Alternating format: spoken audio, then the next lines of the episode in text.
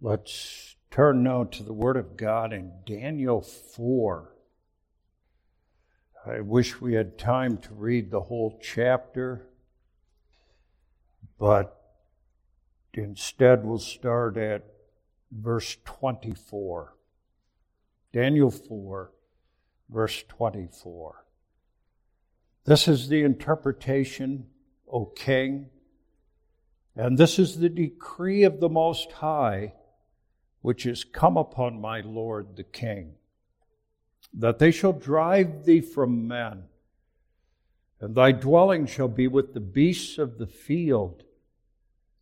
And they shall make thee to eat grass as oxen, and they shall wet thee with the dew of heaven. And seven times shall pass over thee, till thou know that the Most High ruleth in the kingdom of men and giveth it to whomsoever he will. And whereas they commanded to leave the stump of the tree roots, thy kingdom shall be sure unto thee. After that thou shalt have known that the heavens do rule. Wherefore, O king, let my counsel be acceptable unto thee, and break off thy sins by righteousness and thine iniquities by showing mercy to the poor, if it may be a lengthening of thy tranquility. All this came upon the king Nebuchadnezzar. At the end of twelve months, he walked in the palace of the kingdom of Babylon. The king spake and said, Is not this great Babylon that I have built for the house of the kingdom? By the might of my power and for the honor of my majesty. While the word was in the king's mouth, there fell a voice from heaven saying, O King Nebuchadnezzar, to thee it is spoken, thy kingdom is departed from thee. And they shall drive thee from men, and thy dwelling shall be with the beasts of the field they shall make thee to eat grass as an oxen, and seven times shall pass over thee, until thou know that the Most High ruleth in the kingdom of man, and giveth it to whomsoever he will. The same hour was the thing fulfilled upon Nebuchadnezzar, and he was driven from man, and did eat grass as oxen and his body was wet with the dew of heaven, till his hairs were grown like eagle's feathers, and his nails like birds' claws. And at the end of the days, I, Nebuchadnezzar, lifted up mine eyes unto heaven, and mine understanding returned unto me, and I blessed the Most High, and I praised and honored him that liveth forever whose dominion is an everlasting dominion, and his kingdom is from generation to generation. That verse and the next are the sermon text. And all the inhabitants of the earth are reputed as nothing. And he doeth according to his will in the army of heaven and among the inhabitants of the earth, and none can stay his hand or say unto him, What doest thou? At the same time, my reason returned unto me, and for the glory of my kingdom, mine honor and brightness returned unto me. And my counselors and my lords sought unto me, and I was established in my kingdom, and excellent majesty was added unto me. Now I, Nebuchadnezzar, praise and extol and honor the King of heaven, all whose works are truth, and his ways judgment, and those that walk in pride he is able to abase. Verses 34 and 35, my dear fellow believers, those verses speak of the sovereignty of God. And that is the most important teaching of Holy Scripture. When we speak of the sovereignty of God, then we are simply saying that God is God. And there is no other truth that is greater than that simple truth. This truth, by the way, that even you children can understand. God is God. Nebuchadnezzar's confession of the sovereignty of God here in Daniel 4, verses 34 and 35, is one of the most remarkable confessions of God's sovereignty that you will find anywhere in the Word of God.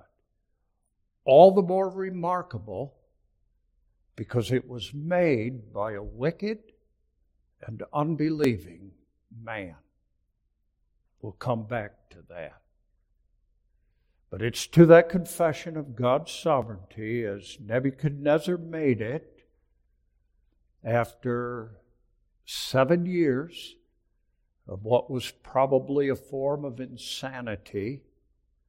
It's to that confession that I call your attention this morning. We're going to look at what Nebuchadnezzar says about the sovereignty of God and see what a remarkable confession this is. But then we're going to look at the fact that in making this confession, Nebuchadnezzar is himself an illustration, an example of God's sovereignty. And finally, we're going to look at the fact that in the sovereignty and good grace of God, Nebuchadnezzar made this confession not for himself, but for Daniel, for the children of Israel, and for you and me. So, the three points of this morning's sermon theme is a confession of God's sovereignty.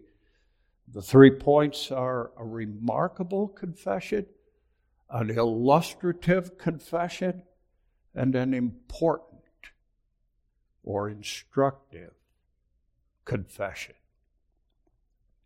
You probably know the story that's told in the first part of Daniel 4 how Nebuchadnezzar, in his pride as king of Babylon, conqueror of the known world, how Nebuchadnezzar was brought low. First given a dream by God Himself as a warning against his pride, and then humbled by God in a way that few men have ever been humbled. He had the dream of a great tree that was cut down, only its stump and roots left.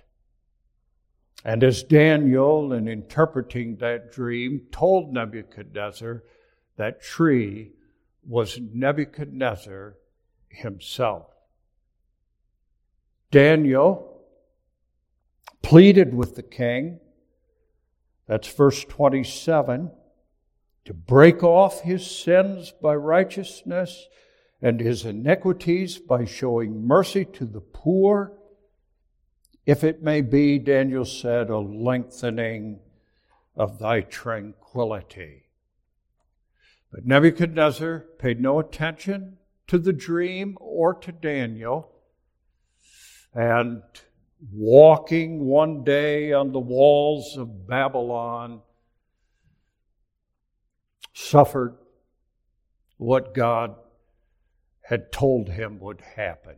He became like a beast of the field. You can hardly imagine it, you know, that great king crawling around in the field like an animal eating grass, his nails and hair uncut, wet and cold through the dews that God sent. When finally, after seven years, in fulfillment of the Word of God, his understanding returned, then he made the confession that we have in these verses. And then, too, as God had said, he was restored to his throne and became king of Babylon once again. And in fact, as he himself admits in verse 36, excellent majesty was added unto him. It's that confession that we're especially concerned about this morning. And I want you to notice what Nebuchadnezzar confesses about the sovereignty of God. There's little more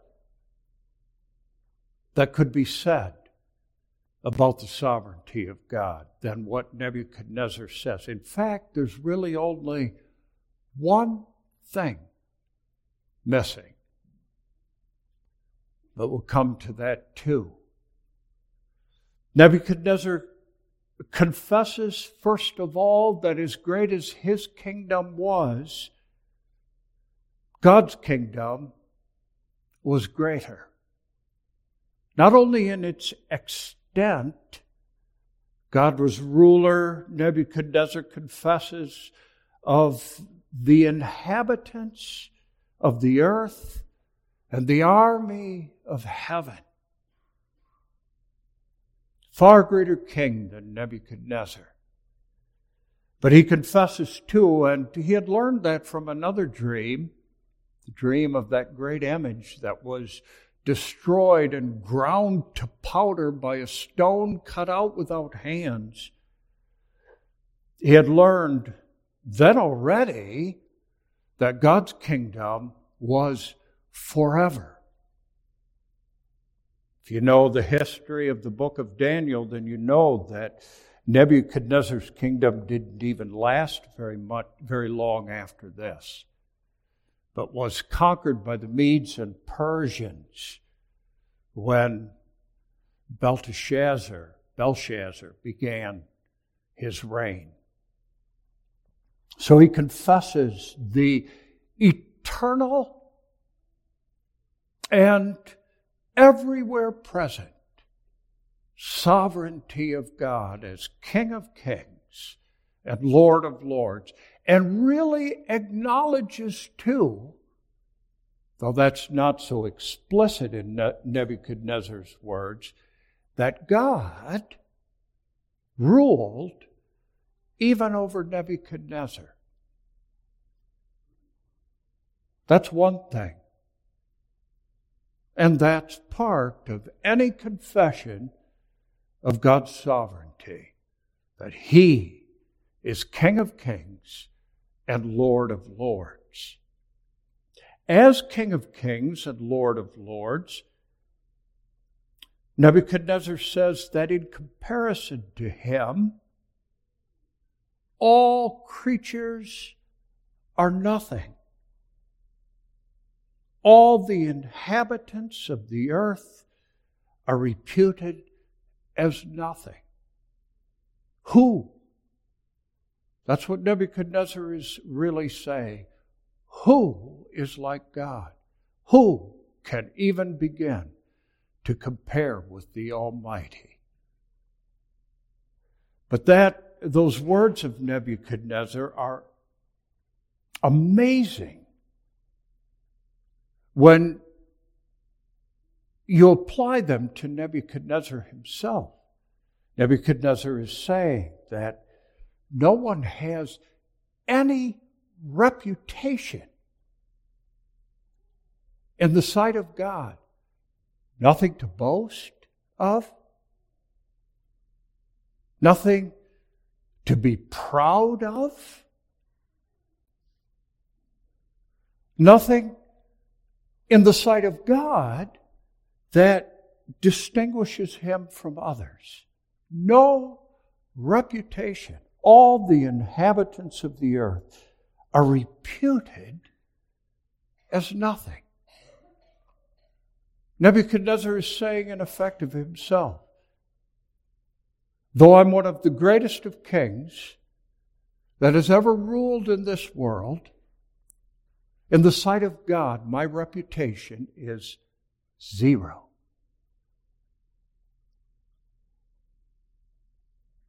And what he says, of course, is true of all the inhabitants of the earth.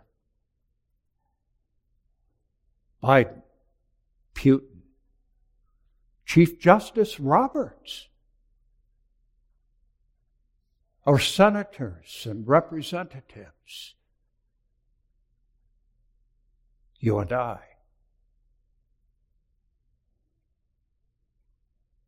Before a sovereign God and in the presence of that God, we too have a reputation no matter what our place and calling in life may be, no matter our accomplishments, no matter what we may think is a reason for pride and boasting, it is zero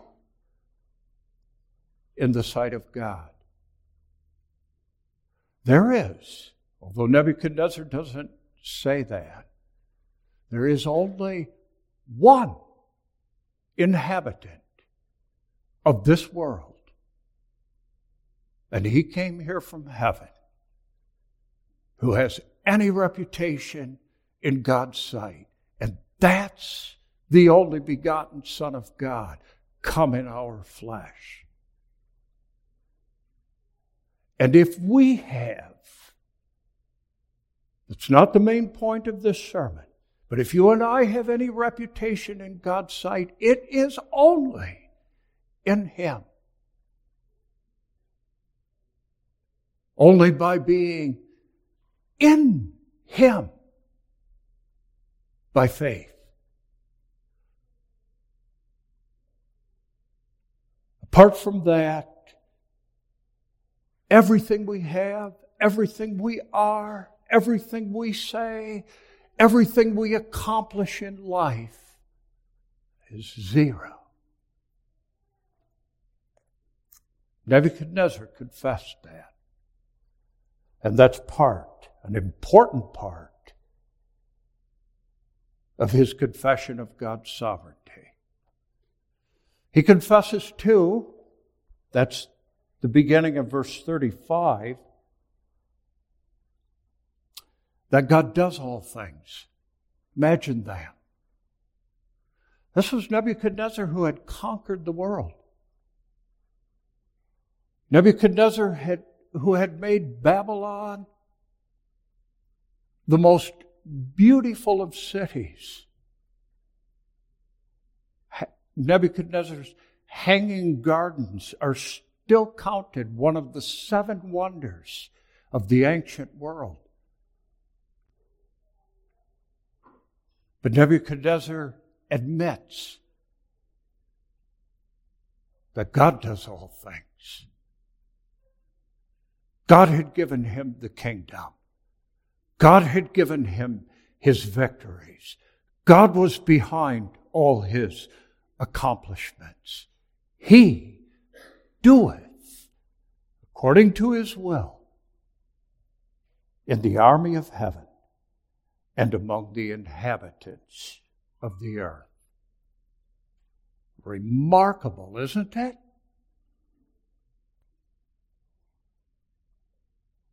And then, two, he acknowledges the fact that God is not only the one who brings all things to pass, we call that his providence,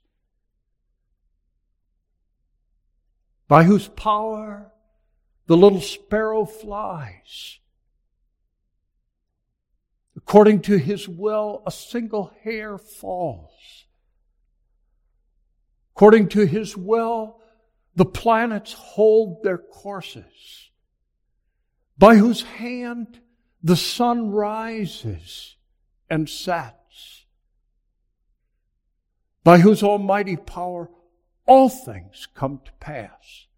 But he acknowledges too that that was all in the councils of eternity planned and decreed by the Almighty, so that nothing happens by chance, but all things according to His will, His sovereign determination.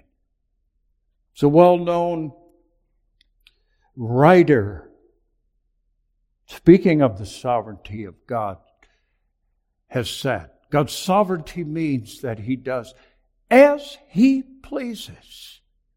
And by the way, He does that in your life too. As He pleases, what He pleases, when He pleases.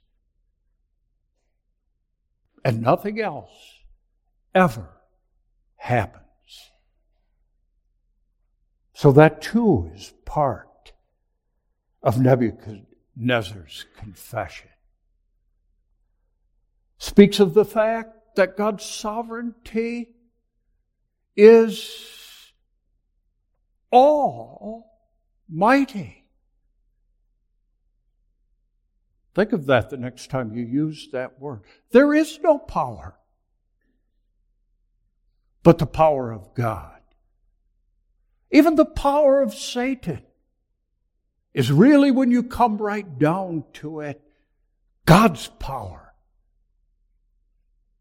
Although Satan remains forever under the judgment of God for his wickedness, as also do wicked men. But God's sovereignty is almighty and irresistible.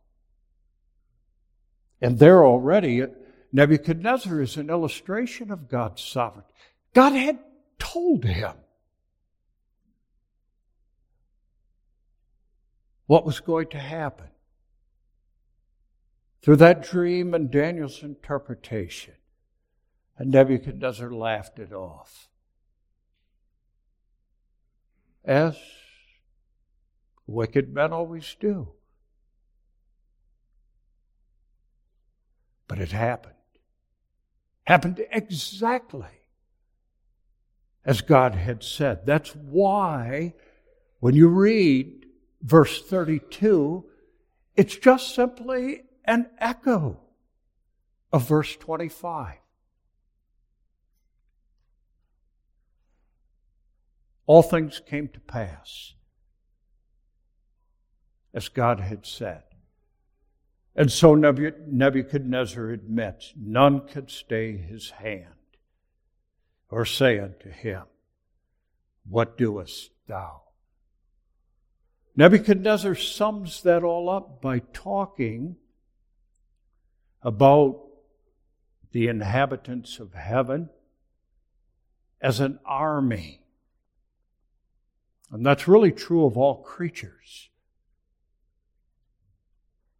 And that's a beautiful picture of God's sovereignty. That means that every single created thing is like a soldier who marches in God's army. Doesn't make any difference whether they march willingly or unwillingly. Doesn't make any difference whether they march consciously or unconsciously, those trees out there don't know that they're soldiers in God's army. But they're an army, every creature, sun, moon, and stars, bird and beast, animals and plants, men and angels and devils, saints and wicked men are all part of this vast army that marches in step, in obedience to the will of God, to do what he himself has determined to do. And from that viewpoint, Nebuchadnezzar is no different than any other. Just another soldier, recruited, if you will, by the sovereignty of God to march in that army in order that God's purpose and decrees may come to pass down to the smallest detail. An amazing confession indeed. And all the more amazing, that's what I meant when I was talking about Nebuchadnezzar as an illustration of God's sovereignty. All the more amazing because it's made by an unbelieving man. I can remember being told this story as a child and hearing Nebuchadnezzar's confession as a child and wondering whether Nebuchadnezzar had become a child of God when he made this confession. Maybe you've wondered that too. But I didn't know as a child that the Word of God answers those questions right here in the chapter. Look at verse 8. That's the beginning of Nebuchadnezzar's long description of what happened to him. Look at what he says there. The first thing he says at the last, Daniel came in before me, whose name was Belteshazzar. Daniel, that was Daniel's name. According to the name of my God, and in whom is the Spirit of Jehovah? Of that sovereign God, whom he later in the chapter confess? No. In whom is the spirit of the holy gods, Nebuchadnezzar's own gods. Never turned from his idolatry. Never listened to Daniel's plea. Even when he made this confession to break off his sins by righteousness and, thy, and his iniquities by showing mercy to the poor made this confession, but never believed in the God, the sovereign God, whom he confessed. And I say that's an illustration of the sovereignty of God. It is such, you understand. That's the point of this passage. That even the ungodly, unbelieving, disobedient have, finally at least, to acknowledge it. Because God is sovereign. Because He brings them to their knees and humbles them as Nebuchadnezzar did. And everyone. That's Philippians 2. Everyone who does not believe will bow the knee to that sovereign God. If not now, then in that coming day of judgment. When God in Christ, coming as the judge of the living and the dead, reveals in the destruction of this present world and through his judgments on mankind that he indeed is God.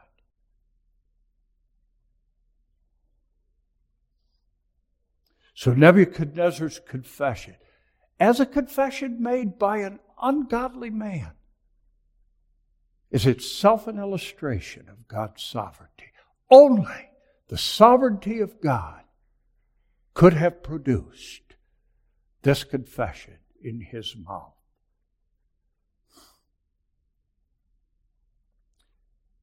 But that's where your confession of God's sovereignty and my confession of God's sovereignty are different from Nebuchadnezzar's. I said at the beginning of the sermon that there was one thing missing in Nebuchadnezzar's confession. And that's what you and I say when we hear of the sovereignty of God. This God, we say, don't we? Is that what you say when you're suffering and struggling? And acknowledge that sickness and trials march in his army? You say, don't you? This God is our God. And he will be our guide even unto death. You understand, and that's what's missing in Nebuchadnezzar's confession. That when all things march in obedience to God, willingly or unwillingly, believing or unbelieving, consciously or unconsciously, march in step to do His will that at the head of that great army is one whose glory and majesty and honor Nebuchadnezzar could not dream of. You make your confession as Nebuchadnezzar did not in Christ, don't you? And with your eye on Him, the one who leads this vast army and who leads it as the captain of your salvation. And that's the way this confession must be made. Or it becomes for our greater condemnation in the judgment day. Nebuchadnezzar made this confession under the sovereignty of God. To be sure, nothing but the sovereignty of God could have produced this confession. But he will be accountable in the day of judgment for speaking of God's sovereignty and not believing it. He will be accountable, as Daniel said to him, for not breaking off his sins in view of God's sovereignty, for not breaking off his iniquities by showing mercy to the poor. Then will be sent away to the place of eternal punishment.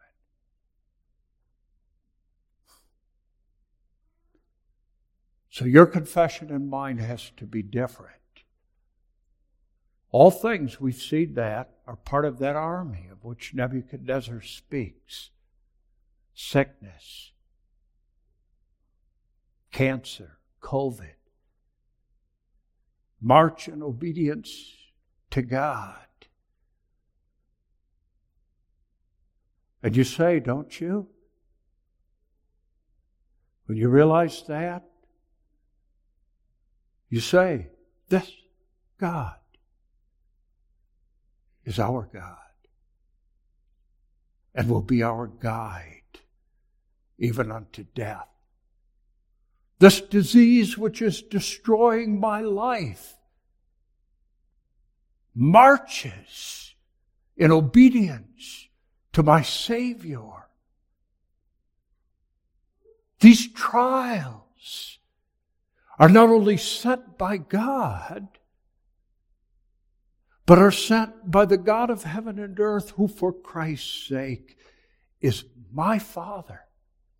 And therefore, though I don't begin to understand why my way is so difficult, why what's happened in my life is necessary, I believe this and cling to this with all the strength of my faith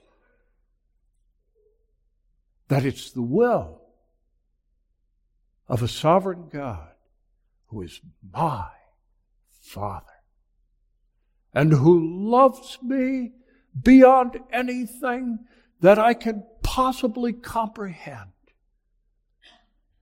And so I not only bow in humble submission to Him, but I receive what He has sent me as a token of His loving kindness. And instead of complaining, exercise my soul in patience and in faith. That's the difference.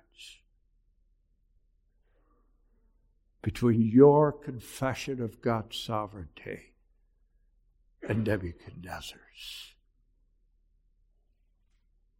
If there isn't that difference, then we don't belong here.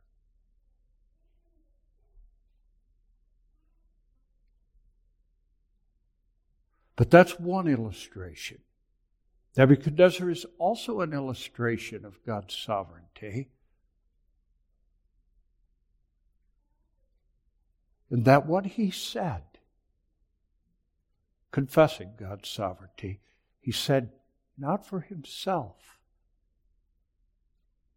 but for Daniel, for the children of Israel, and for us.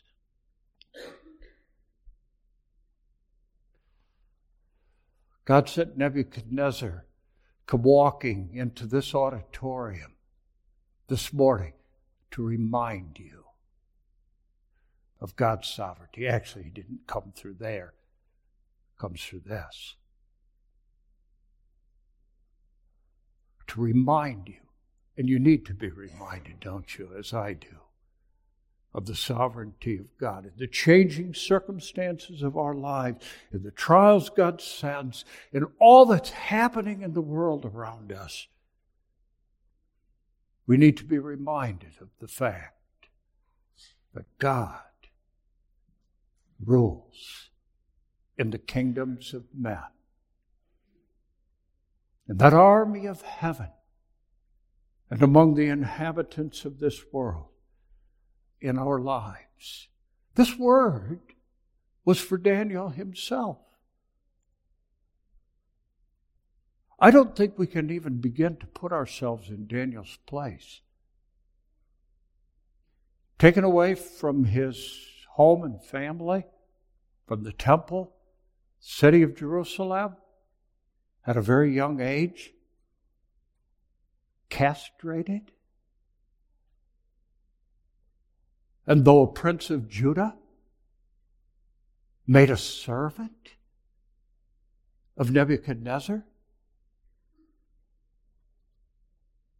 Can you imagine? what this meant to Daniel. This was the reason that Daniel could submit to Nebuchadnezzar, serve him faithfully, even plead with the king to turn from his wicked ways. Because he understood that God does according to his will in the army of heaven and among the inhabitants of the earth one of whom was named Daniel. You imagine what this meant to the children of Israel? Slaves in Babylon, their homes and fields destroyed by Nebuchadnezzar, even their place of worship destroyed by Nebuchadnezzar. living under the dominion of this wicked man who had the power of life and death, who with a snap of his fingers could send them to death. And who was no friend of God's people.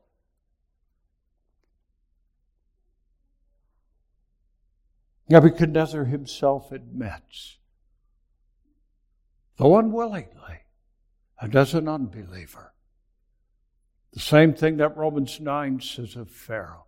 For this purpose have I raised thee up, that I might show my power in thee. And you could add this, that I might show once again my power to my people for their comfort and peace in whatever is happening to them.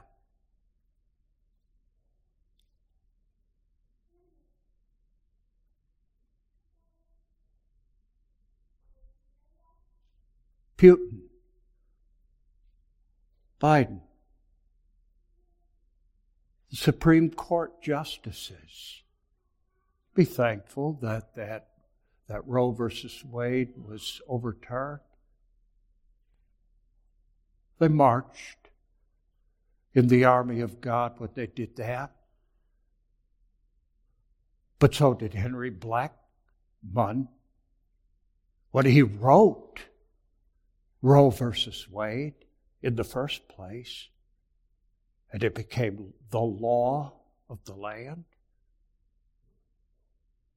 Doesn't make any difference who they are, what they are. They march in obedience to God Himself. As do all creatures in heaven and on earth. Subject that's been of great concern in our churches is the whole subject of abuse. Abusers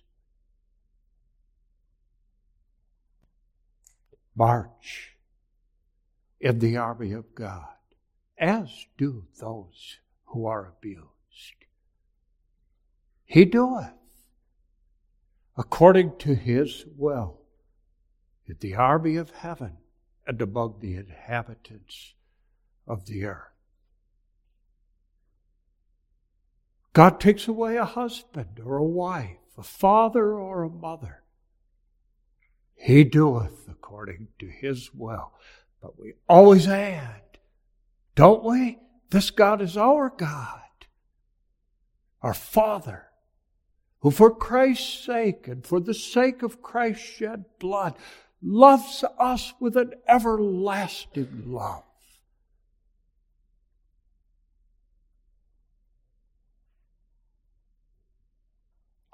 In the troubles that come to God's church, He doeth according to His will. And we bow when we're faced with marital problems, I don't say, I give up on this. I become bitter and angry. But we say, this husband or this wife is the husband or wife that God gave me. Out of all the inhabitants of the world, he selected this one for me. And instead of fighting with her or with him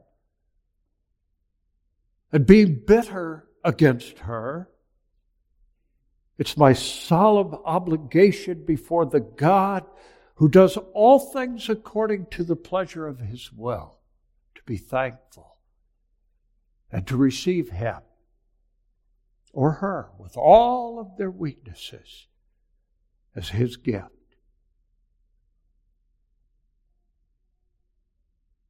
I'm ill, in pain, probably dying, but I won't murmur and complain about the fact that the pain never goes away, and that I may soon have to leave family and friends behind. But I'll trust in Him who does all things according to the good pleasure of His own will, and who for Christ's sake is my God and my Father. Nebuchadnezzar speaks, not to himself, but to Daniel, to the children of Israel, and to you. And you and I must take these words to heart. And our confession then must be different from Nebuchadnezzar's in the fact that we make this confession loving the God of whom we speak, trusting in Him, and serving Him faithfully marching in his army, not as Nebuchadnezzar did, but willingly, thankfully, until finally what he has determined and decreed is all brought to pass. And we do in faith and love what Nebuchadnezzar did in unbelief. Praise and extol and honor the King of heaven, all whose works are truth and his ways judgment. God grant it. Amen. Father, we thank thee for what we have heard this morning. May we take that great truth that thou art God alone to heart and live by it in all that happens to us and in the world around us, trusting and believing that in Christ thou art the God of our salvation, our only Savior and Redeemer. Forgive us, Father, when we look not at the th- things that are unseen, but at those things which we see when we walk not by faith, but by sight. Forgive us all our sins. For Jesus' sake, amen.